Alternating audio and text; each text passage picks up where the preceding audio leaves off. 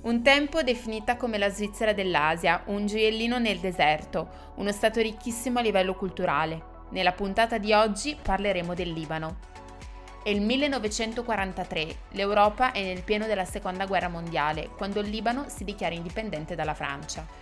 Da allora il Libano, con capitale Beirut, si è insediato come uno degli stati più promettenti nel panorama medio orientale, diventando un vero e proprio fiore all'occhiello dal punto di vista finanziario e commerciale per i suoi intensi scambi con Francia e Germania.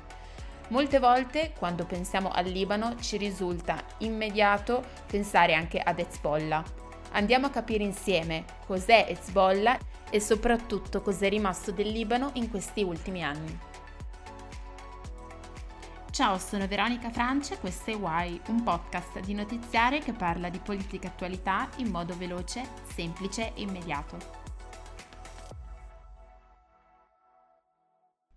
Quando si parla di Libano, a tutti viene in mente l'esplosione che si è verificata al porto di Beirut il 4 agosto 2020. Un'esplosione nell'esplosione Eravamo nel pieno della pandemia Covid, in un contesto economico già fortemente debilitato e soprattutto in uno dei porti principali per la regione del Medio Oriente, perché forse in tanti non lo sanno, ma il porto di Beirut è il principale sbocco sul mare per il Libano e soprattutto è sede della marina libanese. Una crisi generata dall'esplosione che, conse- che conseguentemente ha creato non poca carenza a livello di materiale, di reperibilità, di merci, e ha generato una serie di mancanze di generi di prima necessità. Perché vi dico questo? Perché quell'esplosione al porto ha colpito, la società libanese nel suo interno. Il porto di Beirut è sempre stato un'ancora importante per l'assetto politico e istituzionale del paese se nessuna giustizia è ancora stata fatta per le vittime della strage e per chi è rimasto gravemente ferito, oggi l'elite libanese si trova al centro di una vera e propria crisi. Una crisi finanziaria scoppiata già nel 2019 e acutizzatasi nel 2020, che ha portato la popolazione libanese a scendere in strada per protesta e chiedere le dimissioni della classe politica. È stimato infatti che circa l'82% dei libanesi vivono sotto la soglia di povertà e la stragrande maggioranza della popolazione continua a faticare a comprare anche un piccolo pezzo di pane a causa della svalutazione della lira libanese con cui eh, vengono pagati la stragrande maggioranza dei lavoratori, a discapito del dollaro americano che invece risulta essere sempre più forte e presente nell'economia del paese. Il sistema economico è preda di un'iperinflazione che spinge i libanesi a tentare la fuga con ogni mezzo, soprattutto per vie illegali e per via mare.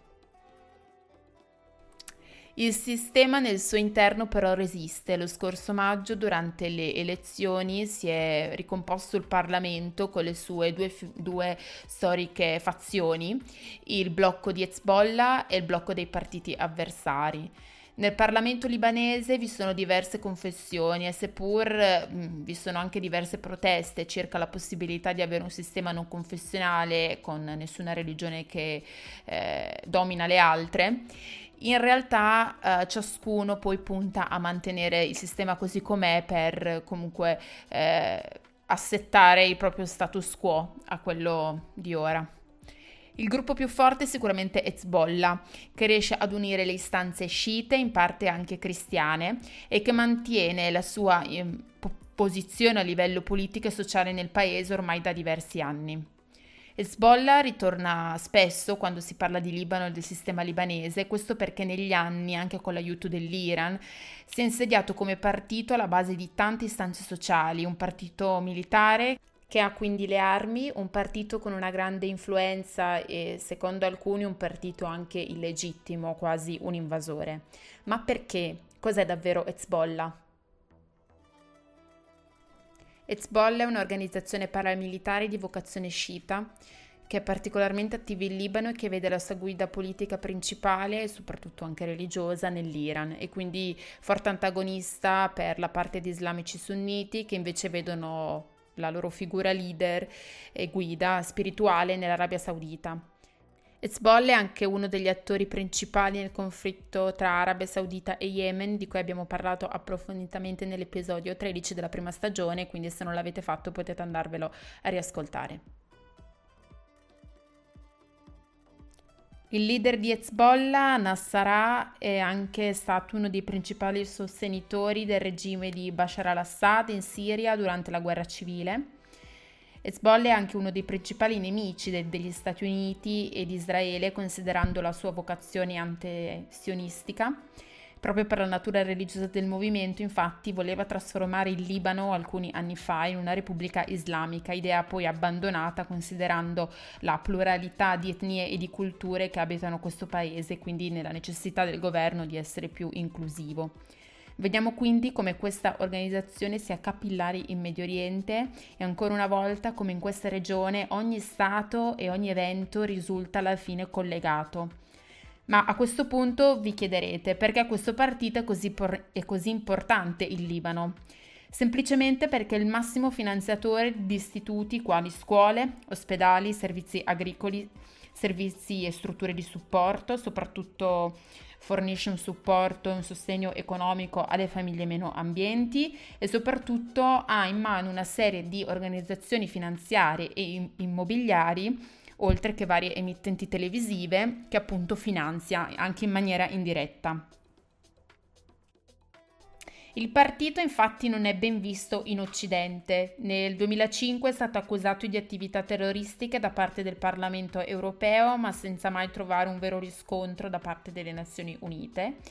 Ovviamente in questo caso l'opinione pubblica occidentale diciamo che si divide in base alle situazioni geopolitiche. Stati Uniti e Regno Unito sono naturalmente contro gli sciiti ed Hezbollah essendo molto sotto l'aria protettiva nella regione del Medio Oriente e dell'Arabia Saudita. Si può invece parlare di diversamente per stati non proprio occidentali come Russia e Turchia che da sempre hanno posizioni più vicini al Libano e all'Iran. La situazione dal punto di vista economico per la popolazione risulta anche particolarmente complessa data l'impossibilità da parte del Libano di estrarre petrolio al confine con Israele, complice la necessità di avere da quest'ultima una demarcazione della frontiera marittima che deve esserci per forza tra i due paesi. A fare da mediatore sarebbero gli Stati Uniti che, eh, come potrete intuire, propendono per la parte israeliana rendendo abbastanza impossibile e non del proprio equa e neutrale la contrattazione. Se si va in Libano si vedono nettamente pochi ma semplici contrasti. Eh, da una parte i poverissimi, dall'altra le pochissime ricchissime famiglie che dominano il paese che assistono tranquille alla disfatta della loro terra. Tutto ciò porta un paese come il Libano, che è praticamente sull'orlo della bancarotta, e la popolazione che diventa sempre più insofferente. Nel 2021 il Corriere della Sera titolava L'Occidente non deve perdere il Libano. Verissimo. Infatti il porto di Beirut è un luogo fondamentale anche per noi occidentali perché è, eh, diciamo così, uno dei luoghi principali tra Oriente e Occidente dove avvengono degli scambi di merce davvero importanti che sono fondamentali anche per la nostra economia. Il Libano è stato fondamentale anche per, equilibri, per, mantenere ed è anche fondamentale per mantenere quelli che sono gli equilibri nella regione medio orientale e la sua fine ovviamente avrebbe con- conseguenze tragiche anche per noi in Occidente, tant'è vero che anche l'ONU si sta imper- impegnando per contenere i danni e la situazione. A complicare la situazione, che già è difficile di per sé, c'è anche la guerra tra Russia e Ucraina perché eh, per chi non lo sapesse il Libano importa circa l'80% delle sue materie prime e del grano proprio da questi due paesi, quindi ovviamente data la guerra la situazione si fa ancora più tragica soprattutto per la mancanza di materie prime che possano fornire pane alla popolazione.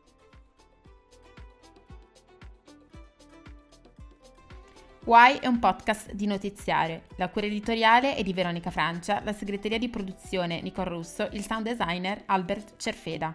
Ci vediamo mercoledì prossimo per un nuovo episodio.